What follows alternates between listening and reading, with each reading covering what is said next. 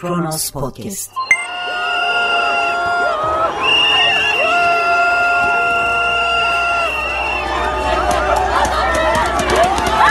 Polis kimin polisi Allah aşkına?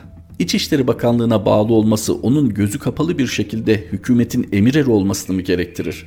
Hükümetin her buyurduğunu vatandaşın aleyhine bile olsa gözü kapalı bir şekilde yerine getirmek zorunda mıdır polis?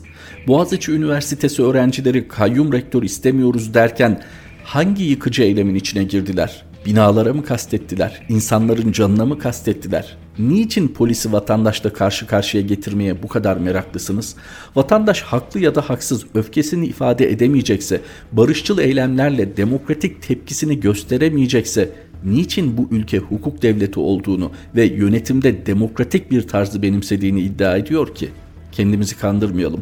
Polis sizin her dediğinizi değil, polis vazifesinin gereğini yapacak. Yani yeri geldiğinde demokratik tepkilerini ortaya koyan insanların can güvenliği için orada olacak. O insanları baskılamak, yıldırmak, susturmak için değil. Merhaba, 4 Ocak 2021 Pazartesi günün tarihi ve Kronos Haber'de birlikteyiz. Kronos gündemi aktaracağız. Polis kayyım rektör istemiyoruz diyen Boğaziçi öğrencilerine saldırdı ilk başlığımız. Boğaziçi Üniversitesi öğrencileri Cumhurbaşkanlığı kararnamesiyle rektör olarak atanan AK Partili Melih Bulu'yu ve rektör atamalarını protesto etti. Boğaziçi Üniversitesi önünde eylem yapan öğrenciler kayyım rektör istemiyoruz, Melih Bulu rektörümüz değildir, üniversiteler bizimdir, bizim kalacak, üniversiteler bizimle özgürleşecek sloganları attılar. Ayrıca gün içinde kabul etmiyoruz, vazgeçmiyoruz ve Boğaziçi rektör seçimi istiyor etiketleri Twitter'da gündemin ilk iki sırasına yerleşti. Bu şekilde Marmara Üniversitesi, İstanbul Teknik Üniversitesi ve diğer bazı üniversitelerin öğrencilerinden destek var. Boğaziçi Üniversitesi öğrencilerine hatırlatalım. Boğaziçi Üniversitesi öğretim üyeleri de bir bildiri yayımlamışlardı ve 12 Eylül 1980 askeri darbesinden bu yana ilk defa üniversitemize üniversite dışından bir rektör atanıyor ve bunu kabul etmiyoruz şeklinde özetlenebilecek bir bildiriydi bu. Belki de Sayın Bulu'nun bu muhasebeyi yapması gerekiyor. Siyasi kimliği bu kadar belirgin birini acaba kendisi normal şartlarda kabul eder miydi? Kendisini meslektaşlarının yerine koydu mu, öğrencilerinin yerine koydu mu? Bu sadece iktidara muhalefet etmek için atılmış bir adım mı? Ya da gerçekten hiç değilse etik olarak sıkıntılı bir atama değil mi? Bunu kendisine sorması lazım. Öğrenci ve polis meselesine gelince bu ülkede niçin düşünen, tepki koyan öğrenci istenilmiyor? Askeri bir yönetim altında mıyız? Sivil bir yönetim demokratik ve barışçıl bir eylemden niçin bu kadar korksun ki polisi saldırtsın? Ve tekrar edelim başlarken söylediğimizi polisin böyle bir vazifesi yok. Polis oradaki insanların can güvenliğini almakla yükümlü. Ha hemen denilebilir ki kardeşim burası devlet öyle önüne gelen gösteri yapamaz, eylem yapamaz. Hele bir de pandemi koşullarında. Pandemi koşullarında hangi partisel eylemlerin yapıldığını hepimiz biliyoruz. İyi niyetli olunursa eğer bunlar da çözülür.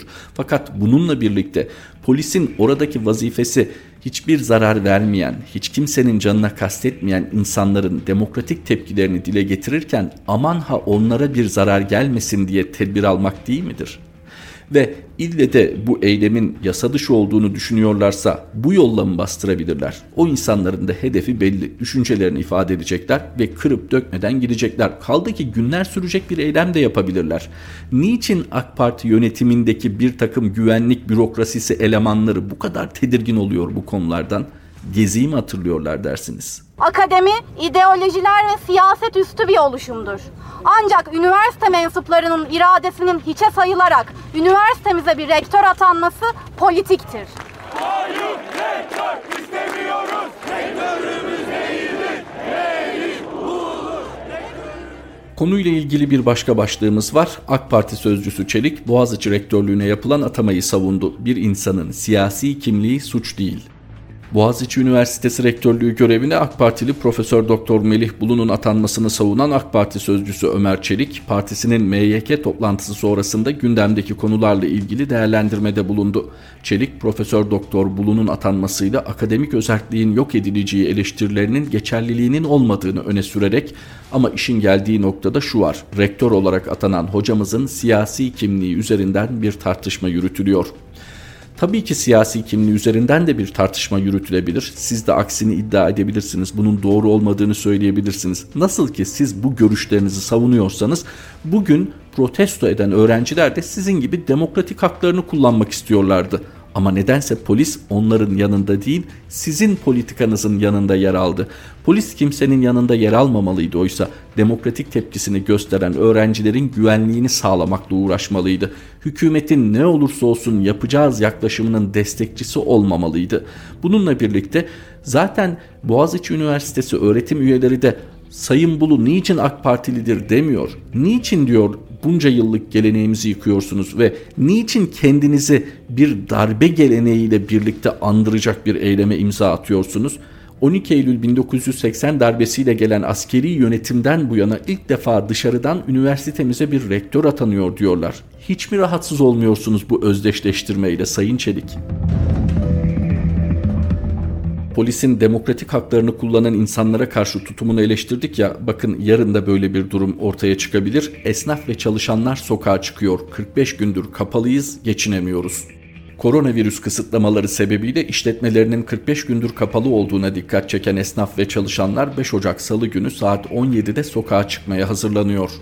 Kadıköy İskele Meydanı'nda yapılacak eyleme Kadıköy, Beşiktaş, Beyoğlu, Avcılar, Küçükçekmece Esnaf Dernekleri, Kafe Bar Çalışanları Dayanışması, Türkiye Tekel Bayiler Platformu, Otel ve Turizm İşçileri Sendikası, İstanbul Aşçılar Derneği katılacak. Geçinemiyoruz, hayatımızı istiyoruz diyen esnaf meslek örgütleri tedbirler alınarak iş yerlerinin açılmasını talep ediyor.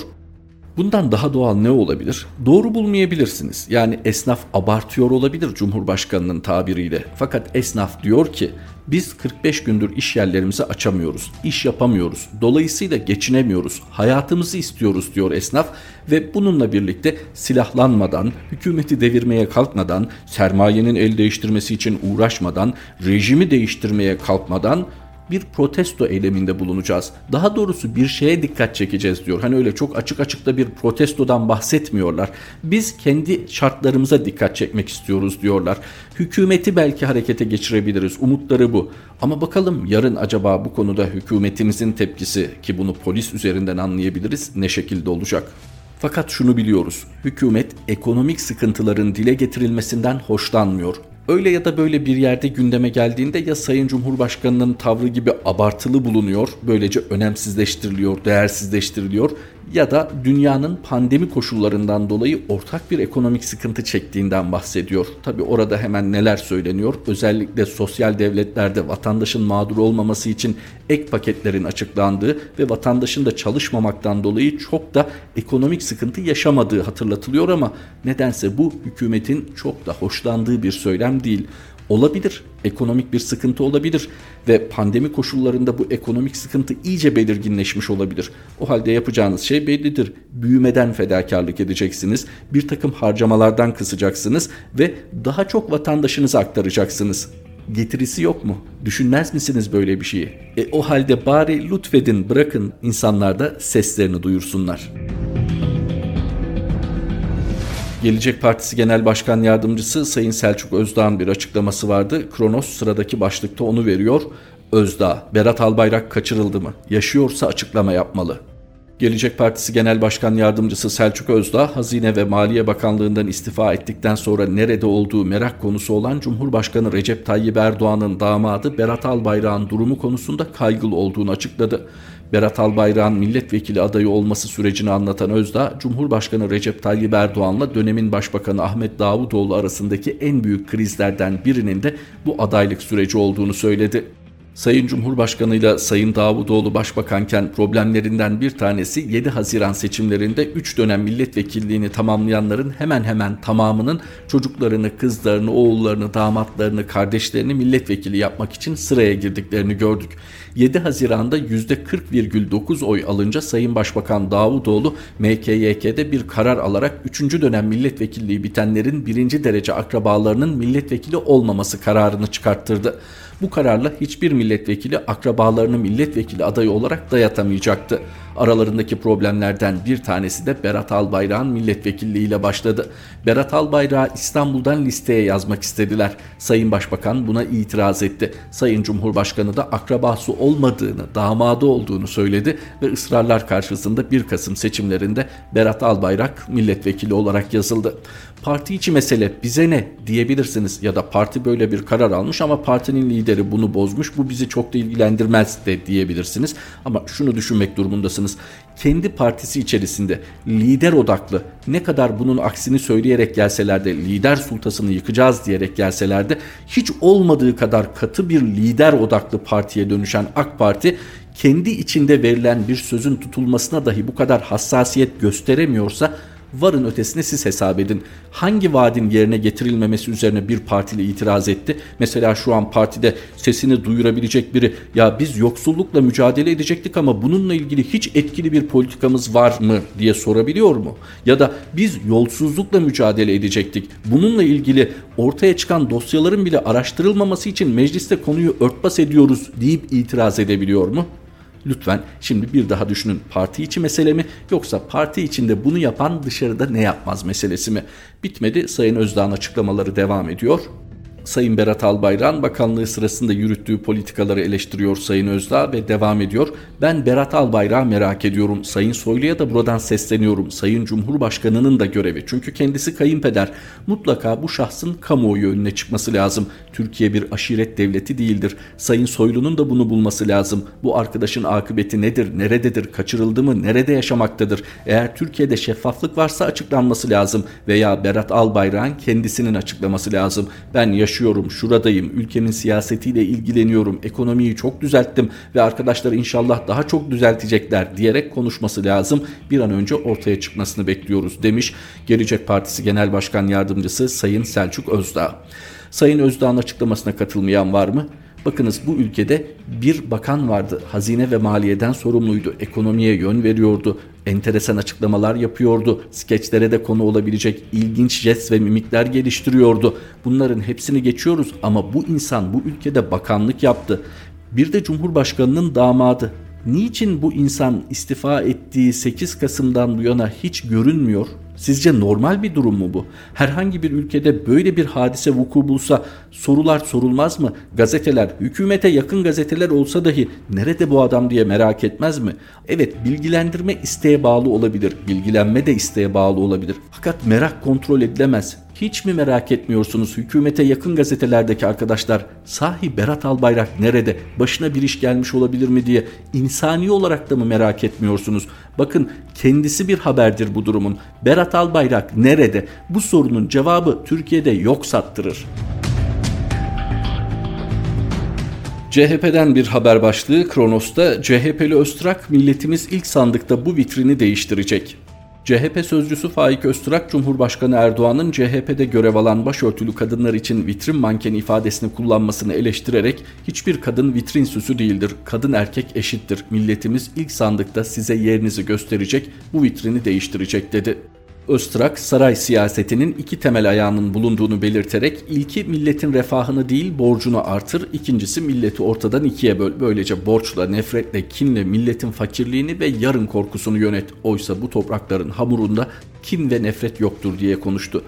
CHP'nin bu konuda geçmişinde savunulmayacak bir tutum olduğu herkesin malumu. Fakat Sayın Kemal Kılıçdaroğlu yönetiminde mevcut CHP'nin bu konuda hassasiyet taşıdığı inkar edilemez bir gerçek. Ama bununla birlikte gerek eski devlet bakanı Sayın Fikri Sağlar gerek diğer CHP'lilerin söylemlerinde iddia edildiği gibi bir istismar siyaseti, bir din istismarı söz konusuysa buna malzeme taşımamak gerektiği de son derece açık yine başörtüsü ve Cumhurbaşkanı'nın vitrin manken ifadesini kullanmasından sonra gelişen hadiselere bağlı bir başlık sırada Akşener'den Soylu'ya patronun gözüne girmeye çalışıyor, istifa etmeli.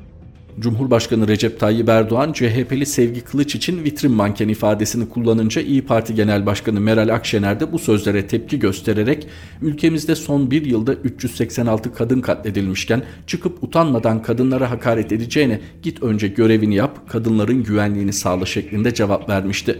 İçişleri Bakanı Süleyman Soylu da Akşener'e sosyal medya hesabından Akşener'in Cumhurbaşkanımıza kadınlar üzerinden söylediği söz ağrıma gitti. Recep Tayyip Erdoğan kadın hakları konusunda zihniyet devrimcisidir demişti. Meral Akşener de Fox TV'de İsmail Küçükkaya'nın Çalar Saat programında Soylu'ya cevap verdi. Türkiye'de İçişleri Bakanlığı koltuğunu işgal eden Sayın Soylu benim sözlerimden incineceğine şapkasını önüne koyup istifa etmelidir şeklinde konuştu. Cumhurbaşkanı Erdoğan'a da çağrıda bulunan Akşener, Sayın Erdoğan arayın o kızımızı helallik isteyin, gönlünü alın. Cuma çıkışı cami avlusunda böyle bir şey söylenemez. Sayın Soylu patronun gözüne girmeye çalışıyor, görevini yapmaya davet ediyorum kendisini dedi. İyi Parti Genel Başkanı Sayın Meral Akşener'in bu çıkışı aslında tüm muhalefet partilerinin muhalefet etme tarzı üzerinde biraz düşündürmeli. Kavramsal konulara girebilirsiniz, istediğiniz kadar havanda su dövebilirsiniz kabul ama somut eleştiriler getirirseniz çok daha yerinde olur. Sayın Cumhurbaşkanı pekala hatırlıyordur. Saflarından İstanbul Büyükşehir Belediye Başkanı seçildiği partinin de tam da vitrin çalışması denilebilecek kimi etkinliklerde bazı mankenlere yer verdiğini. Hal böyleyken ne diyeceğiz? Siyaset o gün öyle davranmayı gerektiriyordu. Bugün de böyle söylemeyi mi? Eski Genelkurmay Başkanı Başbu 27 Mayıs darbesinde öğrenciydim hazır bekliyorduk. Eski Genelkurmay Başkanı İlker Başbuğ, Türkiye Cumhuriyeti'nde Güç Odaklarının Mücadelesi isimli yeni kitabı hakkında Cumhuriyet Gazetesi'ne verdiği röportajda ilginç bilgiler paylaştı, dikkat çekici açıklamalarda bulundu. İpek Özbey'in sorularını yanıtlayan İlker Başbuğ, 27 Mayıs darbesi sırasında askeri okul öğrencisi olduğunu hatırlatarak genç ve tecrübesiz bireylerin bireysel davranması mümkün değildir yorumunda bulundu. Tekrar edeyim değil mi? Genç ve tecrübesiz bireylerin bireysel davranması mümkün değildir dedi. 27 Mayıs darbesi sırasında askeri okul öğrencisi olduğunu da hatırlatan eski Genelkurmay Başkanı İlker Başbuğ. Olayların değerlendirilmesi ve yargılanmasında bu nokta dikkate alınmalıdır diyen Başbuğ'un bu sözleri 15 Temmuz darbe girişiminin ardından tutuklanan ve müebbet hapisle cezalandırılan 300'ün üzerindeki askeri okul öğrencisini akla getirdi. Başbuğ askeri öğrencilerin bireysel davranamayacağını belirterek yargılamalarda bu noktanın dikkate alınması gerektiğini savundu ister istemez insanın aklına geliyor. Her ne kadar farklı bir tutum içinde olsa da sanırım vicdan bazen yükseli veriyor, sesini duyuru veriyor. Sayın Başbuğ'un bu konuda bugüne kadar daha net bir tavır sergilemesini beklerdik. Bu konuda daha açık ve daha yüksek bir sesle konuşmasını isterdik. Ama bu da önemli. Bu tür yargılamalarda yani bireysel davranılamayacağının aşikar olduğu yargılamalarda niçin bu konu dikkate alınmaz? Niçin asıl sorumlunun bu konuda emir verenler olduğu dikkate alınmaz? Düşünün Genelkurmay Başkanı'nın haberi olmayacak bir kalkışmadan ama askeri okul öğrencilerinin haberi olacak ve buna bir tavır takınacaklar öyle mi? Yani bu insanların demokratik bir tepki koymalarını bekliyoruz. Koymadıkları için müebbet hapisle cezalandırıyoruz. Oysa bakın istisnasız medyaya yansıyabildiği kadar ifadelerinden hepsi diyor ki bizim böyle bir girişimden haberimiz yok. Bakın dahil olup olmamaktan söz etmiyorum. Böyle bir girişimden haberimiz yok. Çünkü bir kısmı terör eylemi var tedbir almak için götürüldüğünü, bir kısmı tatbikat için götürüldüğünü, bir kısmı bir kutlama için götürüldüğünü biliyor. Hal böyleyken siz müebbet üstüne müebbet yağdıracaksınız askeri öğrencilere ama bakınız hali hazırda o dönem itibariyle Genelkurmay Başkanı olan Sayın Hulusi Akar ki bugün Milli Savunma Bakanı 12 Eylül darbesinde muvazzaf bir subay olarak görev başında. Bakınız İlker Başbuğ ne diyor? Ben son sınıf öğrencisiydim Kuleli Askeri Lisesi'nde ve 27 Mayıs darbesinde bekliyorduk zaten böyle bir şeyi. Onun için şu cümlesini tekrar ediyorum. Olayların değerlendirilmesi ve yargılanmasında bu nokta dikkate alınmalıdır. Böyle bir davranış şekli de bu bireylerden pek beklenmemelidir. Askerden, ordudan bahsediyoruz. Biz bir askeri öğrencinin tabur komutanına nasıl hayır komutanım siz darbeye gidiyorsunuz kaldı ki haberleri yok biz size katılmıyoruz bunu mu söylemesini bekliyorsunuz? Yani hayatın olağan akışına gerçekten uygun mu sizce bu? Sayın İlker Başbuğ'un Cumhuriyet'e verdiği röportajda farklı önemli başlıklar var. Onlardan biri de kontrgerilla. İlker Başbuğ eski Başbakan Bülent Ecevit'in gündeme getirdiği ve Türkiye'de birçok karanlık cinayet ve olayda ismi geçen kontrgerilla yapılanmasını da görmediğini söyledi. Böyle bir yapılanmayı ne gördüm ne de şahit oldum demiş İlker Başbuğ. Bu konuda yaşı müsait olanlar yani 90'ları hatırlayabilecek gibi olanlar herhalde gülüp geçmişlerdir. Bu ismi özellikle kendileri kullanıyordu. Çünkü bu ismin kontrgerilla'nın iki tarafta da etkisi vardı. Sözde terörle mücadele edilirken zulmedilen halk üzerinde de bir tesiri vardı. Bununla birlikte aman ha bizim bu mücadelemize karşı çıkmayın siyaseten destek verin denilen diğer cenah üzerinde de etkisi vardı. Kontrgerilla dediğinizde akan sular dururdu. Ama Sayın Başbuğ ömrü askeriyede geçmiş Sayın Başbuğ kontrgerillaya rastlamadığı olmadığını söylüyor. Gerçekten ilginç. Geldik Kronos gündemin sonuna. Kronos Haber'de tekrar buluşmak üzere. Hoşçakalın. Kronos Podcast